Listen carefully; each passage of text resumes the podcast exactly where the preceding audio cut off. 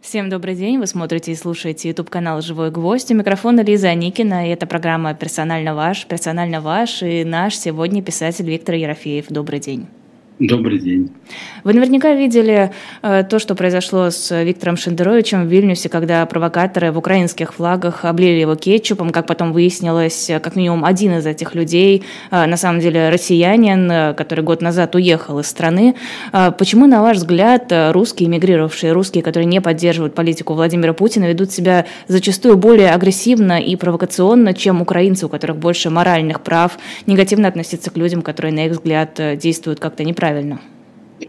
Ну, русское общество, а, русская миграция, которая является частью этого общества, она настолько разрознена и настолько противоречива, малоконтактна и часто агрессивна, что, в общем, ничего в этом удивительного нет. Наши интеллектуалы, наши радикалы – наши политики ненавидят друг друга со страшной силой, можно об этом бесконечно говорить. И это один из примеров. Я считаю, что это чудовищно. В конце концов, э, Виктор Шендерович имеет свое полное право сказать, что он думает, и ничего он такого не, не совершил, чтобы вообще на него бросаться с, с кетчупом. Вот, просто позор это. Это все позор, но мы сами, что называется, жертвы своей политической примитивности, потому что мы считаем, что только через эм, разобщение, через возможность, возможность э, как можно более э, отчетливо оскорбить и, и как можно дальше плюнуть, вот мы иначе не можем жить. Просто позорище. Вы этим имеете в виду, когда говорите про русское общество, тех, кто э, сейчас в оппозиции, или в принципе все русское общество глобально?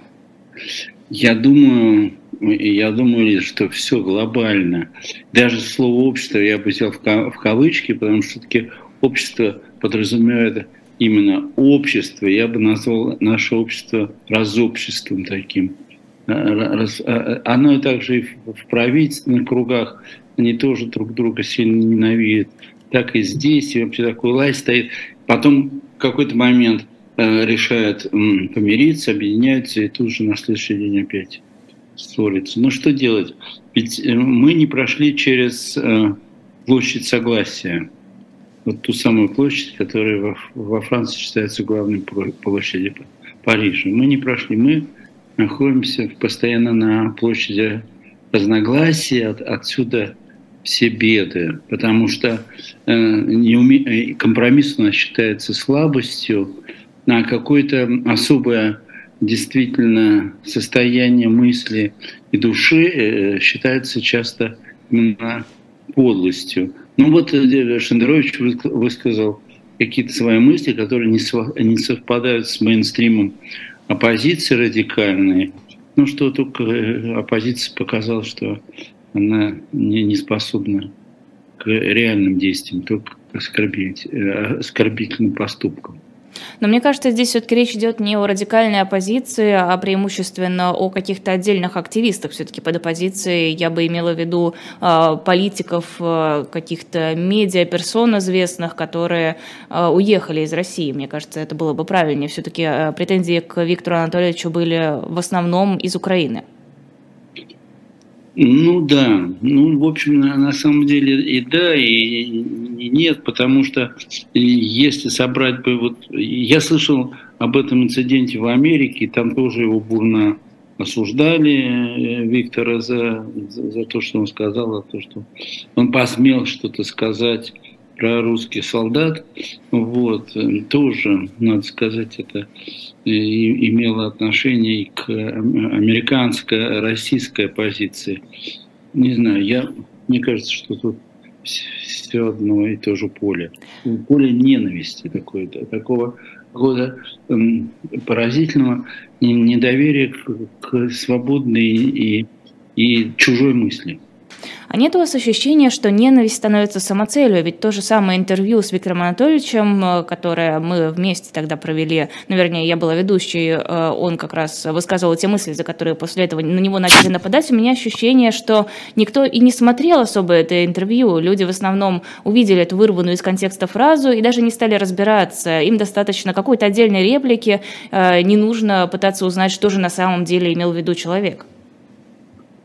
Полностью согласен и нечего добавить. Ну да, так все и было.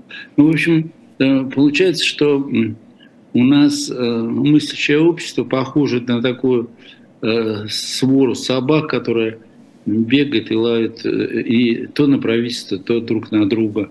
Правительство тоже такая же свора, которая тоже лает то друг на друга, то на оппозицию. В общем, собачья жизнь. А почему? В чем причина? Вот вы сказали, что мы не прошли через свою площадь согласия. А почему этого не произошло за все столетия российской истории? А потому что не было этой площади. Какая она, как она должна выглядеть? Что это должна быть она, за площадь? Она должна быть, э, в общем-то, вы, выглядеть очень просто. Должно быть понятие, что м, человеческое общение состоит из набора компромиссов, а не набора, э, в общем, кулачных боев и, и плевков. Э, примитивное общество, примитивные люди, они к компромиссу не, не готовы, потому что они считают это слабостью. Да и не только, в общем, примитивные, я имею в виду как, каких-то сословий таких скромных э, ненавистников, ну и президенты бывают такими у нас, вообще цари и все прочие. В общем, высокопоставленные кретины. Вот, и, и поэтому что тут сказать? Просто не было выработано такой позиции. Ведь это вырабатывается, с одной стороны, с одной стороны, политической культуры, которой у нас вообще никогда не было. Да? Но чуть-чуть зарождалась она где-то после 1905 года, ничего не получилось. Вот. Ну и а книжная культура, которая, в общем-то, надо сказать, действительно поддерживает какую-то площадь согласия, в конце концов тоже, в общем-то, переродилась в поле э, взаимной, взаимной ненависти. Посмотрите, все писатели переругались или готовы переругаться. Мы не являемся культурной нацией в том смысле, что культурные люди действительно стремятся к согласию пониманию, взаимосвязи. У нас такие распадные явления, и в семьях это происходит, и, и в маленьких кружках, и в больших. Много очень зависти, много ревности по отношению к другим людям, злопыхательство такое. Вообще это вот такая э, тенденция э, странная. Едешь по Америке, вдруг попадаешь в русский кружок. Они тебя сначала чествуют, а потом так и чувствуешь на, на себе их укусы. Причем это укусы не потому, что ты что-то им плохое сделал, а просто они другого не умеют. Они тебя приглашают только, чтобы покусаться. Но откуда-то ведь берется этот навык приходить к согласию, к компромиссу? Как он вырабатывается? Это вырабатывается через серьезные э, культурные традиции, которых, которым мы не обладаем. Потому что у нас спесь, вот, самодурство э, является какими-то очень важными достижениями человеческого сознание, да, вот, когда человек растет э, э, в чинах и званиях, он начинает презирать низших, человеческое достоинство рифмуется только с каким-то чинопочитанием, но если этот чин летит вниз, то тоже на него плюют. Ну, в общем, что называется, здравствуй, первобытный общинный строй. То есть у нас нет вообще никаких шансов? У нас это не заложено, мы никогда не научимся? Нет, ну, шансы всегда есть. Ну, вот был Черненко, пришел Горбачев. Разве это случилось, э, потому что были какие-то э, шансы или несчастья? Вот было русское чудо, пришел Горбачев. Не исключено, что может быть такое чудо повторится. Но тут надо, помимо чуда, действительно еще браться за очень широкую реформу просто человеческого сознания в России. Надо его реформировать, надо э, рассказать о том, что культ силы – это, это чудовищно, что компромисс это необходимо, что согласие, площадь согласия, ее надо строить и ну, каким-то образом оберегать. А согласие рождается через парламент, согласие рождается через э, соединение разли, различных точек зрения в каком-то правовом поле, да, которое вообще возможно. Ну и так далее. И, казалось бы, простые вещи у нас совершенно не, никогда не работают. А кто Никто... должен этим заниматься? Кто должен проводить эту работу? Я, должен, я думаю, должны заниматься те люди, которые имеют возможность этим заниматься. Вот Горбачев бы мог этим заниматься, но, видите, там э, э, все ушло в, в борьбу с какими-то другими явлениями. Я вот когда с Михаилом Сергеевичем одно время как-то общался, мне все время хотелось ему сказать, что надо тоже вот, ну, что-то вот типа площадь согласия устраивать. Но там же все время отвлекающие были моменты. Надо было самоутверждаться, надо рушить было Берлинскую стену и так далее, и так далее, и так далее. Что только не нужно было делать. Опять упустили это время. Я думаю, что все равно есть пока еще какая-то надежда. Но она с каждым поколением, она умирает. Наша карусель вот эта историческая, которая кружится вокруг на той же самой оси вот произвола и, и бездумия, она, наверное, скоро остановится. Вот тогда уж посмотрим, что будет. То есть я правильно понимаю, что нам нужно двойное чудо? Во-первых, первое чудо – это приход к власти человека, который готов двигать страну к лучшему, а второе, чтобы этот человек готов был работать и объяснять людям, что нужно согласие, компромиссы и так далее. Лиз, ты как всегда точно определяешь. Мне не нравится это определение. Получается, что нам остается просто сидеть и ждать, пока произойдет двойное чудо. А ординарное это чудо Нет, сложно да, дождаться. Сидеть и, и ждать не обязательно. Можно об этом говорить, как мы с тобой об этом говорили. Да, вообще эти разговоры каким-то образом притягивают все-таки тоже и действительность. Ну, просто сейчас, в данный момент, ну, просто говорить о компромиссе и о согласии, ну, это просто куром насмех. Какой у нас, наоборот, скажем, днем идет более, более озлобленное такое ну, явление, э, явление народа, власти и так далее, и так далее, и так далее. Смотреть на это все очень неприятно. По грубости очень много, вообще просто такой грубости. Вот ты понимаешь, когда ездишь вот здесь по разным странам и народу, вдруг почему-то понимаешь, что мы такие неулыбчивые, мы, мы такие хмурые, нам как-то на, на вопрос, как дела, самое лучшее, что дождешься, это ничего. Как, когда э, у, бразильцев, например, как дела? Ну, они даже не спрашивают, ну что у вас, все хорошо? Они говорят. Вот, и как дела? Все хорошо? Все хорошо. То есть какой-то вот такой жизненный заряд оптимизма, солнечности. Ну, так Это... сравнили Бразилию и наш климат. Естественно, у них солнечность.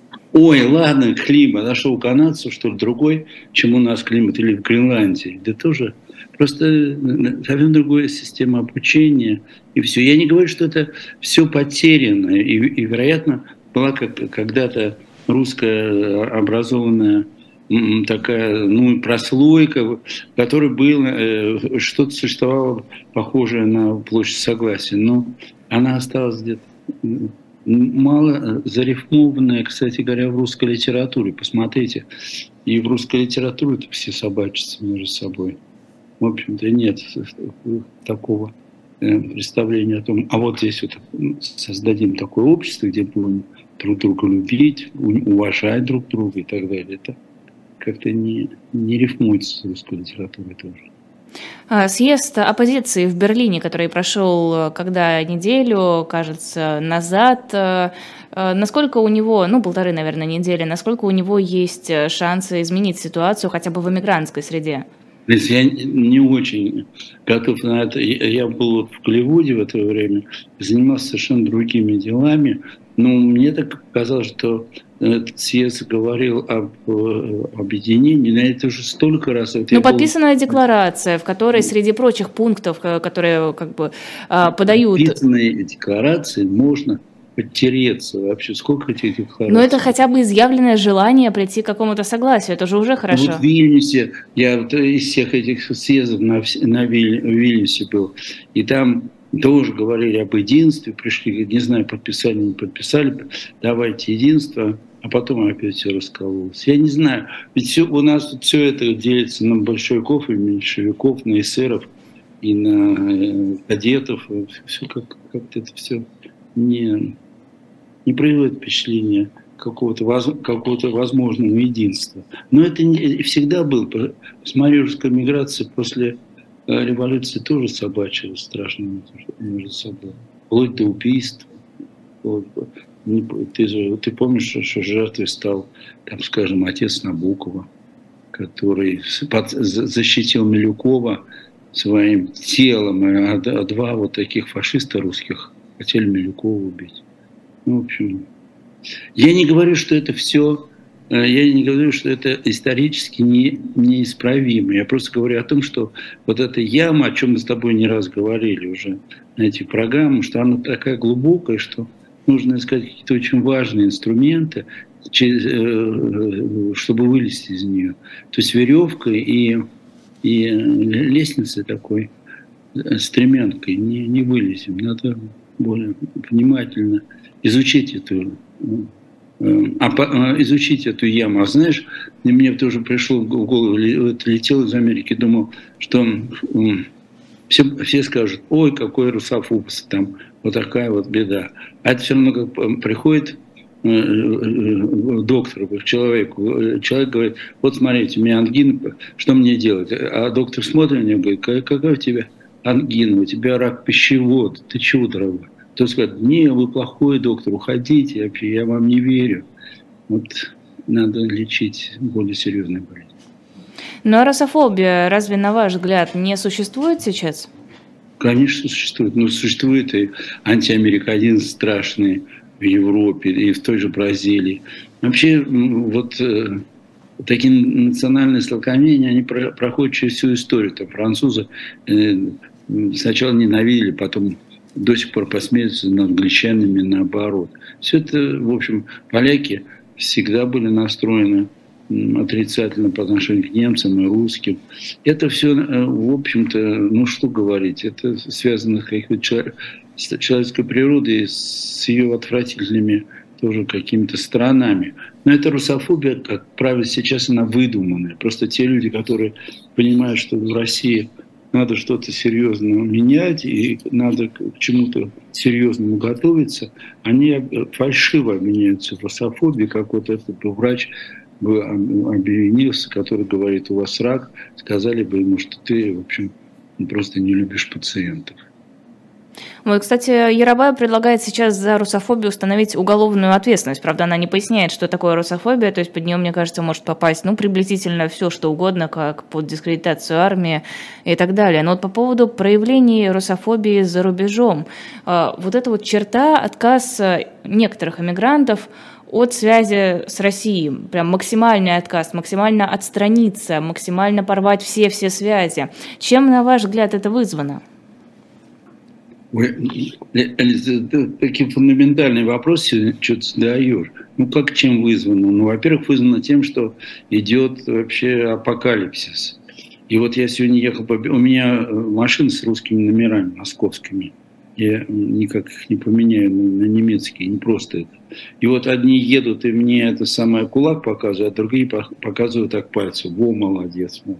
И те, и другие что проявляют? Какие чувства? Значит, кто одни русофобы, а другие русофилы? Хрен их знает. Здесь очень трудно понять. Но то, что, ну, в общем, в основном, вот э, то, что происходит сейчас между Россией и Украиной, является, в общем, таким мировым скандалом, что, конечно, в общем, это не русофобия, это просто отказ от веры в Россию сейчас, отказ от, э, от достоинства России, от, отказ от, от многих каких-то вещей. Я вот вспоминаю, слушай, я женился на моей первой жене в 69 году. 20, сколько там лет прошло? Больше 20 лет с конца войны. Я помню, когда я приехал в Польшу, мне мои сверстники, поляки, говорят, вот идет немец ночью, по, по Варшаве, мы хотим его убить. Я говорю еще, знаешь, так наивно, какой немец? Восточный? Запад? Говорит, а любой немец. Прошло 20, сколько там, 25 лет. Понимаешь? То есть это страшно, это, это обреченность вот на такую будущее, на такую изоляцию, на такую, на такую вот беспощадную ненависть не к человеку, а просто к его национальности. Вот это, это вот что называется «Здравствуй, будущее». А что делать э, э, тем, кто принципе, выступает сейчас в медийном поле. Я хочу просто вернуться немного к тому, что говорил Виктор Анатольевич, за что его добавили в итоге в список миротворца. Насколько нужно разговаривать сейчас с людьми, пытаться понять людей, которые живут в России и которые поддерживают Кремль, которые идут на войну, которые готовы отправлять своих детей на войну или даже просто пассивно говорить, да, все правильно. Война, конечно, это не очень, но мы все делаем правильно. Что делать с этими людьми? Ну, это не в первый раз. У нас э, э, была война крымская 54 1854 года. Э, была э, страшная война с поляками после польского восстания, даже не одного, ну, там в 63 году, 1700. Ну, что же, ну, если брать эм, пример русских писателей, то вели они себя э, неоднозначно. Вот Тургенев, например, дал какие-то деньги на раненых солдат, которые участвовали в подавлении польского движения. За это его ненавидела значит, левая интеллигенция. Ну вот видишь, это все исторические движения. Просто тут надо выбрать свой...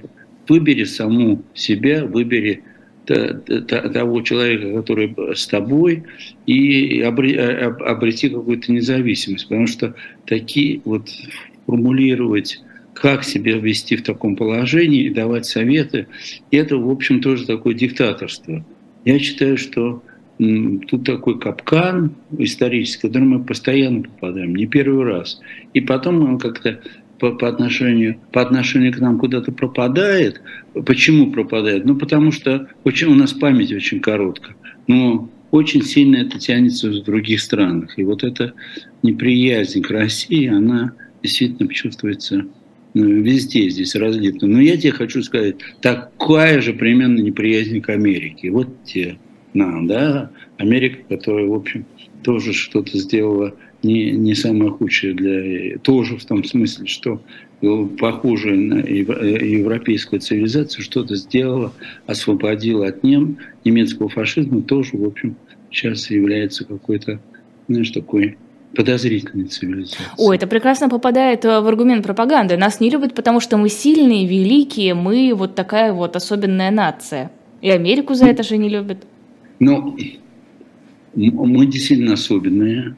И у нас есть какие-то вещи, которые мало кому принадлежат. Есть какая-то вещь совершенно... Когда вот живешь э, и ездишь по, по разным странам, знаешь, чему поражаешься? Что у нас, у русских, очень большое э, какое-то невообрази, невообразимое воображение. То есть мы, в общем, все себе в душе, вокруг себя вот распространяем такие виды воображения, которые просто э, купируются у других, э, даже язык, языком купируются другим. Но смотри, если в культуре это рождаются безмерные произведения, да, того же Толстого, если в простом народе это возникают вот какие-то размышления о жизни и смерти какого-то невероятного такого частушечного или гоголевского размера, все зависит от человека, то в политике это огромное воображение порождает какие-то имперские такие порывы, и выглядит это, конечно, весьма своеобразно, особенно на нынешнем фоне. Вот тебе пойди тут разбери. Хорошо, что у нас воображение такое. Кстати говоря, это воображение очень сильно под, подхлестывает наш язык. Тоже вот, вот абсолютно без, без начала, без конца, в хорошем смысле этого слова. Когда меня переводят на какие-то другие языки, всегда ощущает такое ощущение, что немножко тебя подрезают, чуть-чуть тебя ну, укорачивают. Такая вот получается э, странная история. Значит, с одной стороны, русофобия, да, не любят. С другой стороны, признают. Вот я только сегодня был, приехал вчера из Америки, сегодня был в издательстве, которое печатает мои книжки здесь. И они говорят, давайте, давайте, помогите нам составить коллекцию русской классики. Пишите предисловие к таким книжкам, книжкам для старшеклассников и для, для студентов. Значит, есть вот такая любовь к русской литературе, что хочется почувствовать вот эту безграничность воображения. А с другой стороны, вот тебе безграничность ненависти и кровь течет, в общем, реками огромными.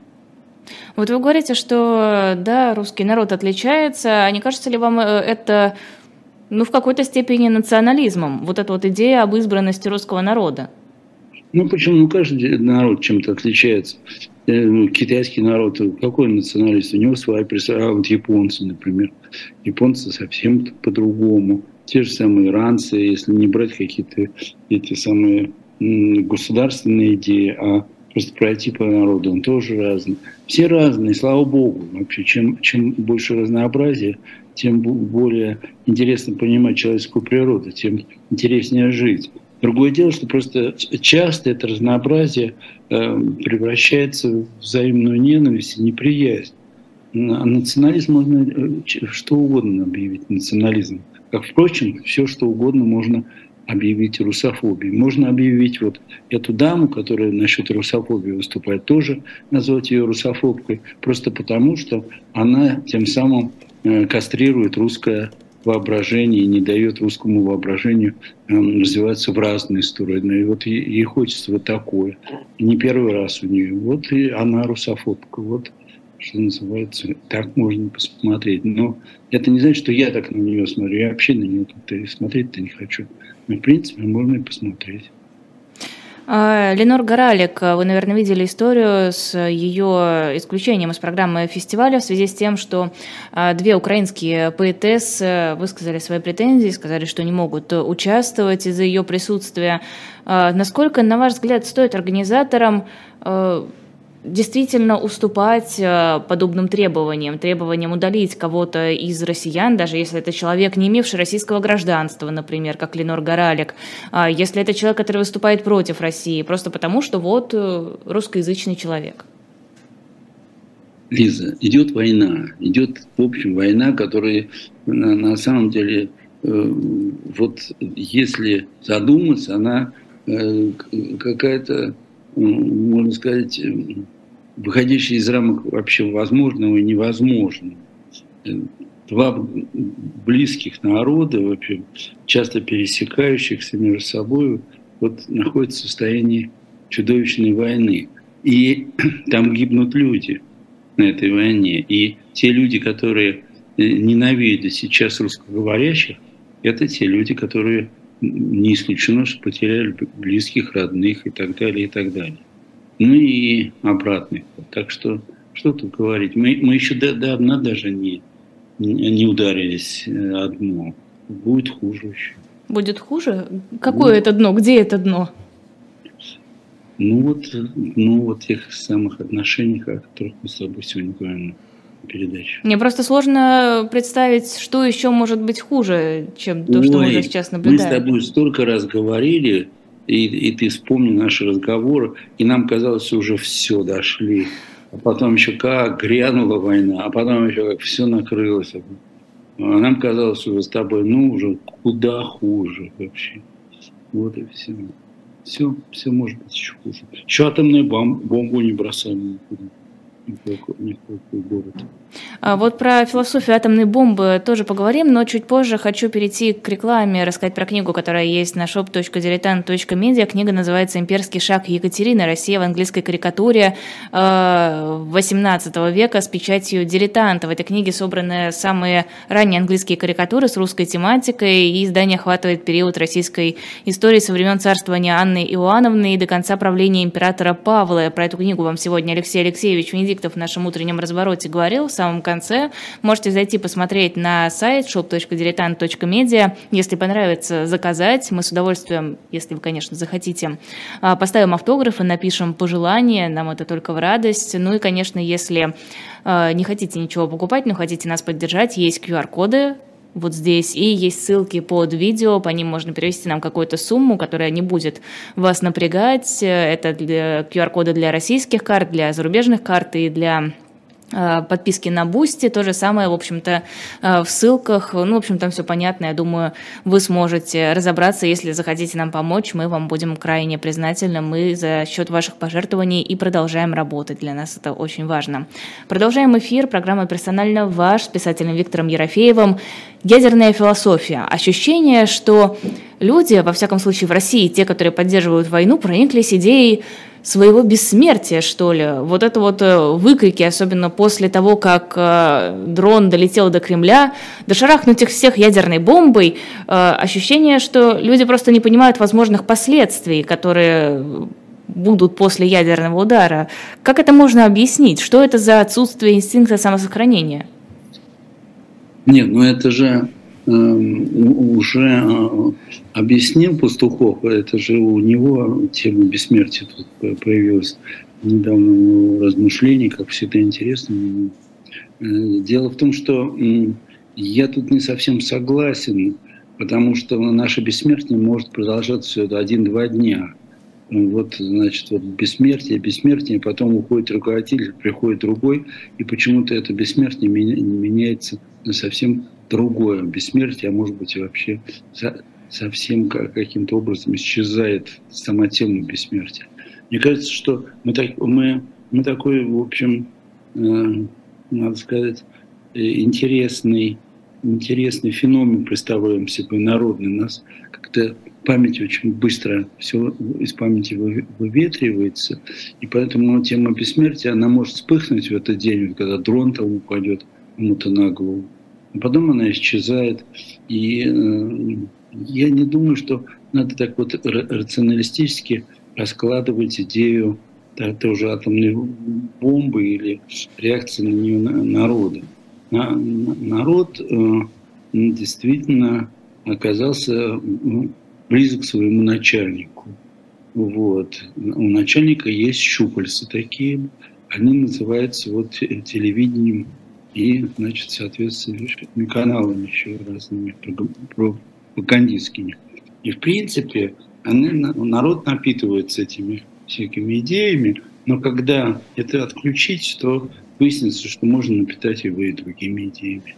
Помнишь, мы все боялись Китая, например, все боялись, не дай бог, Китай нас и воюют. Уже говорили о том, что сейчас уже все там китайцы в общем, бросились жениться на, на русских для того, чтобы таким образом победить Сибирь. Вот. А теперь вот, понимаешь, вдруг перестали бояться китайцев, стали бояться американцев. Кстати, когда едешь по Америке, такое впечатление, такое впечатление что вообще им так далеко, так пофиг вообще то, что творится с нашей страной. Они такой, вот мощная такая страна, которая в каждой точке выжимает какое-то невероятное количество энергии. Очень рационально сделано, хорошо. Очень нехорошо то, что ее ругают, эту страну. Надо во многом в общем, учиться у этой страны, а не ругать. Вот такая моя точка зрения. Понимаешь, нельзя рационализировать э, русский характер, нельзя подводить какие-то итоги, связанные с каким-то рациональным осмыслением. Мне кажется, что мы, мы такие э, нерациональные, иррациональные. Иногда слишком пьем, иногда слишком вообще балдеем от, от, от, от, от, от всего. У нас какой-то такой вот расплывчивый такой русский буддизм распространился, отчуждение сильное от, от очень много явлений, которые присущи Западу. Из-за этого просто, когда мы накладываем такую, набрасываем такую сетку рационализма, вот бессмертие. Ну какое там бессмертие? Это бессмертие, еще раз говорю, одного дня-то не продержится. То есть это просто вспышки, просто отсутствие ну, да, э, каких-то да. мыслей о будущем, да. просто эмоции. Вот, ты приближаешься к правде. Нет, ну подождите, как же какой-то анализ, критическое мышление, рефлексия? Ты, ты, ты про наших, наших славных, славных э, мужчин и женщин, так, да, рефлексия, анализ – у нас анализ только мочи есть. Вот это, это Как по-русофобски. Нет, это совсем не русофобски. У нас тема анализа, тема анализа вообще не про, нигде не проводилась никогда. Только в, в, в учреждениях КГБ изучалось, изучалось такое понятие анализ. У нас вообще анализировать считалось как-то очень запретным, считалось вот антисоветским.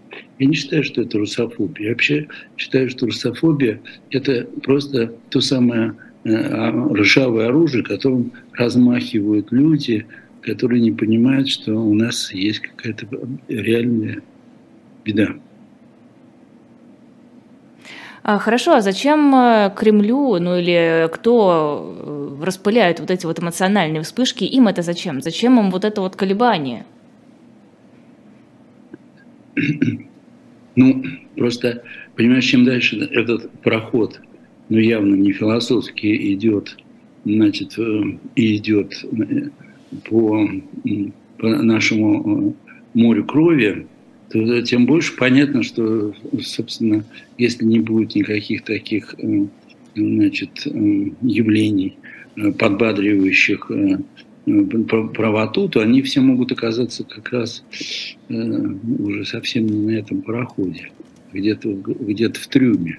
И поэтому каждый раз тут идет вот тема самосохранения, самозащиты. Да и потом просто, в конце концов, если ты начальник, значит, я дурак, и наоборот. А, хорошо, а к чему пытаются людей привести, я имею в виду тех, кто управляет так или иначе общественным настроением? Что им нужно? Какой народ им нужен? Вот этот вопрос очень интересный. Собственно, наверное, тот вопрос, который...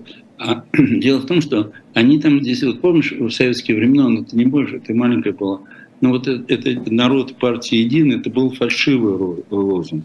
А теперь можно сказать, что Кремль и народ, а, они во многом едины. Первый раз, может быть, за, за все существование русской России. И поэтому надо поддерживать это единство, и тогда, соответственно, будет начальство дольше жить, на своих местах, и, э, и народу особенно спасибо никто не будет говорить, потому что народу скажет спасибо, он еще потребует что-то, это у нас тоже бывает. А просто вот такой вот смычка, такое единение. Очень мало пишется о том, что Кремль и народ нашли э, компромиссы, вот эти вот самые компромиссы, которые на другом месте не найдут. И посмотри, как этому подчинились те либеральные чиновники когда-то, когда они увидели, а чего мы, собственно, либера, либералы э, вообще такие завзятые, если он народ вообще все готов принять, козырнуть и объяснить, что они тоже с нами. Очень сейчас интересное преображение за этот, за этот год произошло, военный год. Интересно. Я Говорят, не очень понимаю. А в чем выражается единство народа и власти? Единственная народная власть заключается в том, что мы самые лучшие. Вот тебе просто. То есть это новая государственная идеология. Мы лучшие, да, мы избранные. Всех. Ну, это единственное, собственно, что является идеологией. Народ тоже поддерживает. А всегда вообще все были русское отношение к другим национальностям, оно всегда э, или ироничное, или, или э, жестокое беспощадно, да, и китайцы там как-то не китайцы, и все остальные тоже. Вот, и, и это выходило на уровень самой высокой литературы. Достоевский ненавидел Полячков, там вообще плохо очень относился к евреям и все, все такое прочее. Вот тебе и ответ на эти вопросы. А здесь вот какая-то есть смычка, поразительный, который первый раз, мне кажется, в истории России, если такая существует, я имею в виду историю, первый раз, когда на, на, обнаружилось какое-то какое единение с властью. Обычно это все было противостояние. Тут есть единение. Вот. И э, я думаю, через гопничество, вот через философию гопничества. Ну, довольно странно, учитывая, что гопничество, наверное, не очень сочетается с идеей такого богоизбранного народа.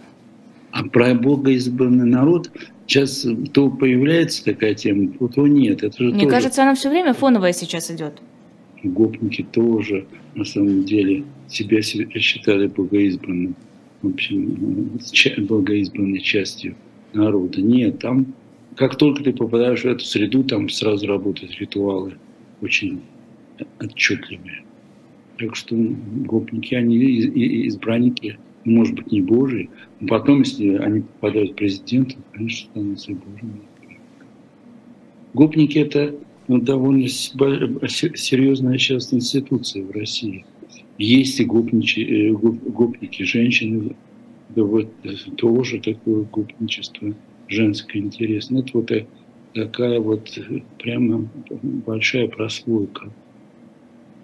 Большая прослойка. Они и в Думе сидят. Путин поручил создать условия для возвращения из-за рубежа жителей ДНР, ЛНР, Запорожской и Херсонской областей, которые в период войны оттуда уехали. Не очень понимаю, зачем ему это нужно, зачем ему пытаться привлечь больше людей в страну, если он э, сам выдавливает своими силами своих же граждан. Слушай, ну это спроси Путина. Я тут же за Путина точно не не работаю. Не знаю, что. Но вы же про идеологию можете объяснить? Здесь ну, есть какое-то объяснение? Идеология – это совсем не Путин. Он сам, очень, так сказать, выдвиженец этой идеологии. Разве Путин – это не воплощение идеологии? Нет, я не думаю. Он скорее не воплощение идеологии, он скорее вот такой вот, э, вот такой случайный пример взялось так и повелось. Нет, нет, я бы не сказал, что прям такое воплощение. Ну, просто так вот, знаешь, счастливый случай для кого-то, несчастный случай для кого-то. А что касается этих перемещений народа, так дело в том, что там же заявлено, что это Россия, и вот он приглашает вернуться тех. Там, по-моему, все логично тогда, если, если думать с точки зрения Кремля. Ну вот они уехали за границу, то есть в Украину. А теперь смотрите, вот есть русские земли, э, они называются Запорожье. Вот, приезжайте к нам, э, вы дома. По-моему, так, такая, в общем, нехитрая мысль. Вообще, надо сказать, что с начала военных действий все, все мысли стали очень нехитрыми. Они так быстро разгадываются. И это все напоминает э, детский сад. Вот такие заявления. Только вот детский сад, Искандер, когда называл Советский Союз, детский сад усиленного режима. Но тут уже, можно сказать, детский сад с такими коннотациями, прям сказать, кровавыми. Но если все настолько просто, наверное, для Запада, для Украины Россия не должна являться каким-то действительно опасным соперником. Если так легко разгадать мысли, так легко разгадать, э, какие будут дальнейшие действия. Но они, раз, э, они, они разгадывают но дело в том, что есть большое количество солдат, которые могут пойти и умереть за Родину.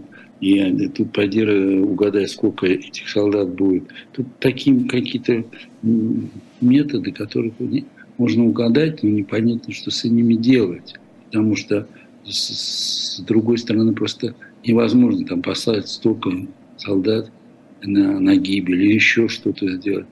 Не совсем то, равновесие, которое, казалось бы, необходимо для диалога, хотя бы, хотя бы что называется, э, такого, знаешь, не, не реального, а внутреннего, понять, что происходит.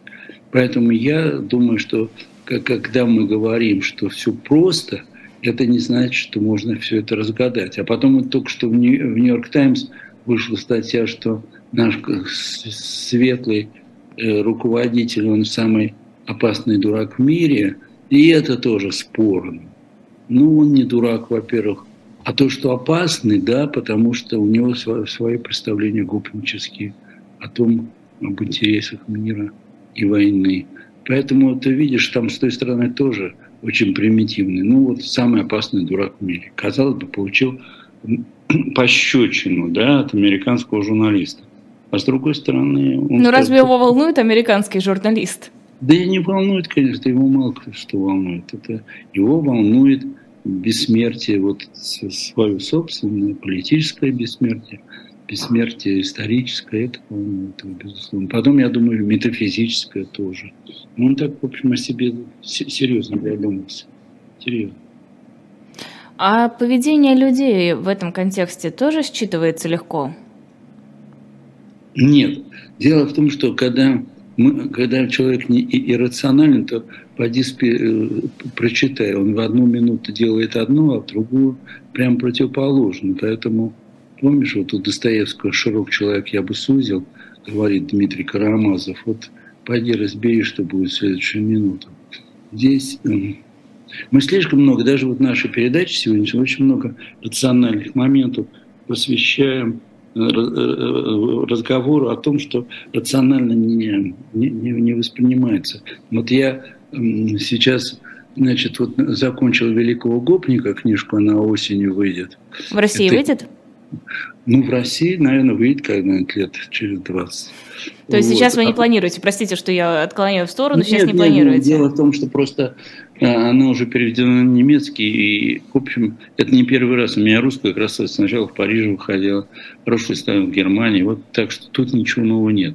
Но я просто о том, что меня очень интересует вот эта тема русской вины. Я хочу так и назвать книгу «Русская вина», о том, что с одной стороны, то есть со стороны, э, можно сказать, остального мира существует, а со стороны нашего замечательного народа у нас вины нет вот такой, с одной стороны, Гаагский суд, значит, стучится в дверь, а с другой стороны говорит, а за что мы вообще ничего не сделали плохого? Нет, вот ну подождите, это... мне кажется, наоборот, в общественности, не поддерживающей действия Путина, как раз тема коллективной вины необычайно популярна, и многие как раз эту, если не коллективную вину, то коллективную ответственность чувствуют. Вот уже коллективная вина и коллективная ответственность – это разные вещи. Вот. Э, что касается вот прям такое большое общество. Это, это общество определенных оппозиционеров, и оно не такое большое. Вот. Они чувствуют скорее не вину, а ответственность. А что касается нашего замечательного народа, то никакого не чувства ни вины, ни ответственности. И вот это надо понять, почему, почему они, их можно было так убедить легко, что это все то, что сейчас происходит, это борьба за восстановление нашего славного русского мира и так далее, и так далее. Ну, наверное, потому что в это приятнее верить, чем э, как раз терзаться чувством вины и пытаться рефлексировать, обдумывать причины, которые привели к этой ситуации. Вот это с твоей точки зрения. А вот я не представляю, как сидит мужик и говорит, мне приятнее так думать. Вот представляете, смотрит. Но это же обычные психологические механизмы. Человек приводит мысли, если не пытается в них глубоко копаться, к наиболее приятному для себя сценарию. Наверное, он мне не звонит, потому что у него потерялся телефон, или он потерял мой номер, но я ему очень понравилась. Ну, то есть вот такая линия мысли, условно. Ну, а, а, э, ну Лиз, тут ты знаешь больше, чем я, поскольку я никогда не, не, не был в, то, в том положении, с потерянным телефоном. Вот. А что касается мужика, наверное, просто тут я бы мог сказать, что даже слово «приятный» то, в общем, это не, не, не слова.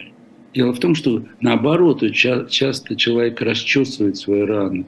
Наоборот, как бы э, какое-то вот такое мазохи, какой-то мазохизм присутствует. Э, мы вот э, все равно, когда хотим найти вот эту рациональную струю, и, по, и постоянно, я все время сталкиваюсь с этой оппозиционной мыслью о том, что вот надо, надо вот так-то. Вот э, тут один э, самый э, человек умный, это Марат э, Гельман, он говорит, что вот в русском человеке есть инфантильность. Я думаю, ну так представляю, я смотрю на, на, на эту инфантильность, думаю, ну не подходит это русскому человеку. Вот какой-то есть такой примитивное сознание, пещерное есть. Ничего тут пообидного нету. Просто пещерный человек, который имеет свою дубину, имеет свои представления. Почему инфантильность? Придешь к мужику, здравствуй, ты инфантильный. Да какой я инфантильный? Какой я не инфантильный?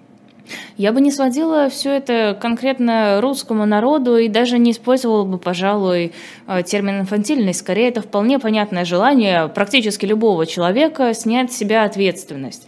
Это то, что делают, мне кажется, приблизительно все хоть на каком-то уровне.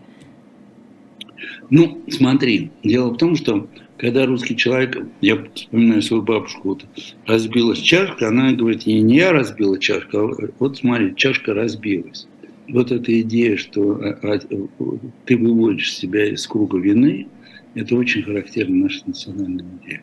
Она очень важна. Мы выводим себя из круга вины. Мы ни в чем не виноваты. Виноваты американцы. Ты посмотри, с этой войны тоже. Виноваты китайцы а, или наоборот, теперь уже не виноваты и так далее, и так далее. Мы внутри внутренней вины не, не ощущаем совсем. Внутренняя вина, она абсолютно не, не про нас есть вот такое вот ощущение, что мы атакованы, и, и, и, и значит, мы его плескиваем эту вину вовне. И сразу, естественно, у нас нет вины. Мы, мы чисты. У нас все в порядке. Это не мы потеряли телефон, это телефон потерялся.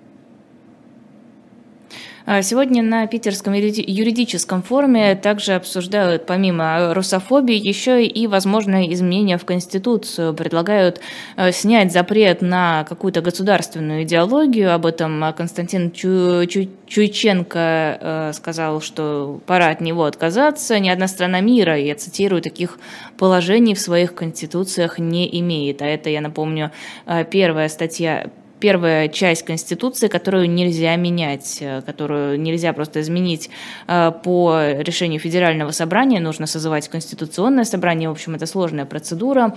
Зачем так нужна конституционная идеология? Зачем нужно закреплять это на бумаге? У нас же есть прекрасная пропаганда, у нас есть Путин, который что-то вещает. Разве этого недостаточно? Достаточно. Но надо же проявлять какие-то инициативы э, ведь если ты депутат, ты должен как-то зарабатывать себе на хлеб какими-то идеями. И все то, что сейчас вот а, меняется, имеет такую устойчивую, либерально международную матрицу. Вот. И она раздражает, потому что она не та матрица, по которой мы живем. И, следовательно, совершенно надо ее изменить. Но, с другой стороны, ничего не надо менять. И так достаточно найти огромное количество причин, почему надо делать это, а не, а не другое. Вот и все. Мне, в общем, это, так сказать, просто артель напрасный труд. Тоже известная такая организация у нас есть.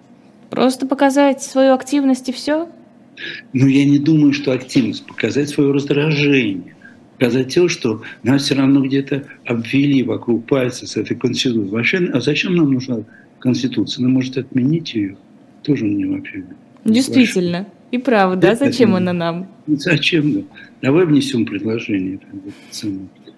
Куда там только, я даже не кому обратиться. Надо Путину написать. Можно напрямую Господу Богу. Ну, Богу. Да.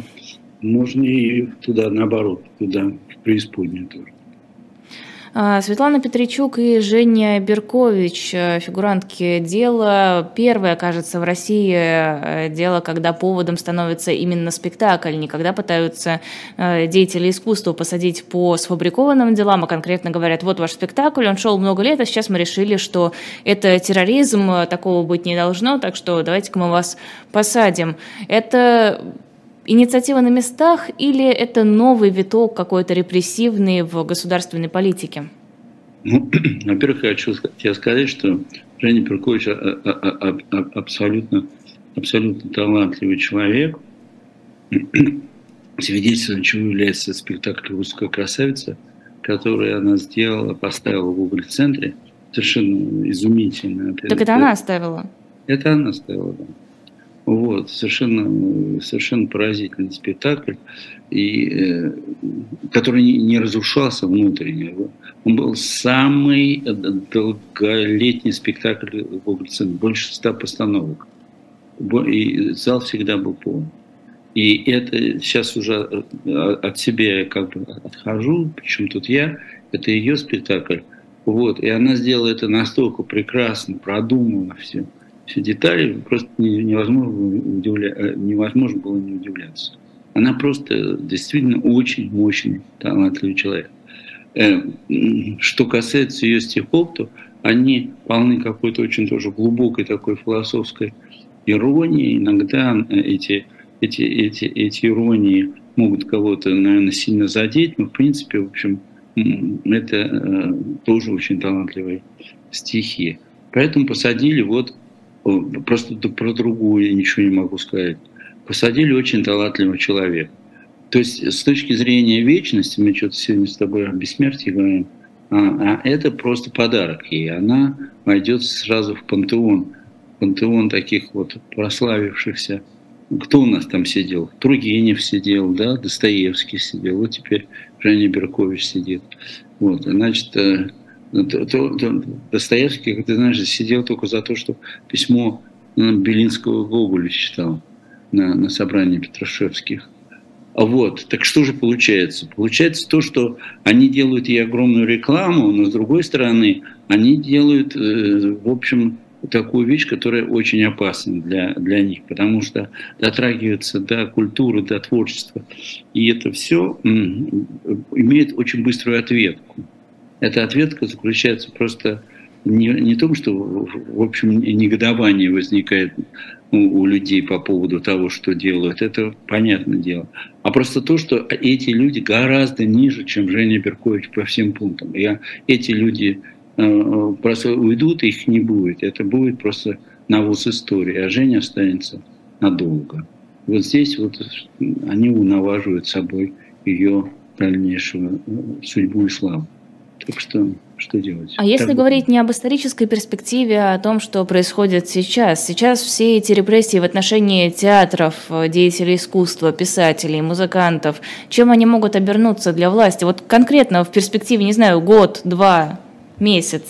Кон- конкретно они просто э, превращают власть в такую обезумевшую, обезумевшую истеричку.